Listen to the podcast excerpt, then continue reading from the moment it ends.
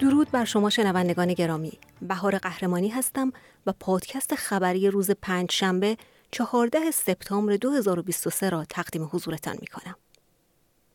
هزاران نفر در لیبی در اثر سیل ناشی از طوفان مدیترانه‌ای جان خود را از دست داده و دست کم ده هزار نفر ناپدید شدند. در درنا شهری با 125 هزار سکنه صدها شکسته و یک چهارم ساختمان ها در ساحل شرقی شهر نابود شدند. کیم جونگ اون رهبر کره شمالی و ولادیمیر پوتین رئیس جمهور روسیه در یک نشست نادر دیدار کردند.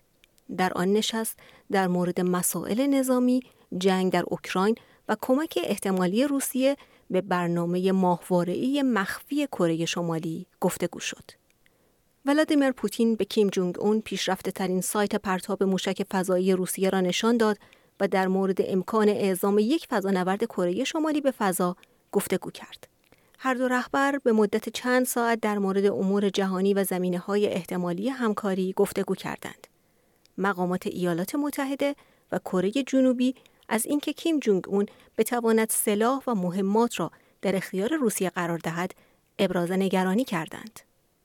نخست وزیر استرالیا از استرالیایی ها خواسته است که همگی در روز همه پرسی بیرون بروند و رأی آری بدهند. آنتونی آلبانیزی در آخرین مرحله پیاده روی طولانی از ملبورن به پایتخت کشور به مایکل لانگ چهره شاخص بومی ایفل پیوست تا استرالیایی ها را تشویق کند که رأی آری دهند و صدای بومیان را در قانون اساسی ثبت کنند. کارکنان سابق دفاعی یا کارمندان دولتی که محرمانه ترین اسرار کشور را افشا می کنند طبق قوانین جدید با چندین ده زندان روبرو خواهند شد.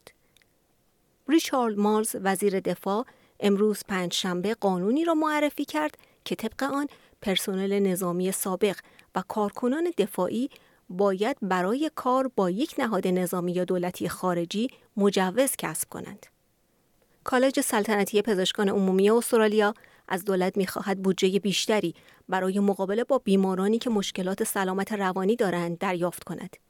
این قضیه پیش از یک کنفرانس بزرگ جهانی در ماه اکتبر برگزار می شود که هدف آن بحث در مورد راه حل است که چگونه پزشکان عمومی می توانند به بهترین نحو مراقبت های بهداشت روان را ارائه دهند.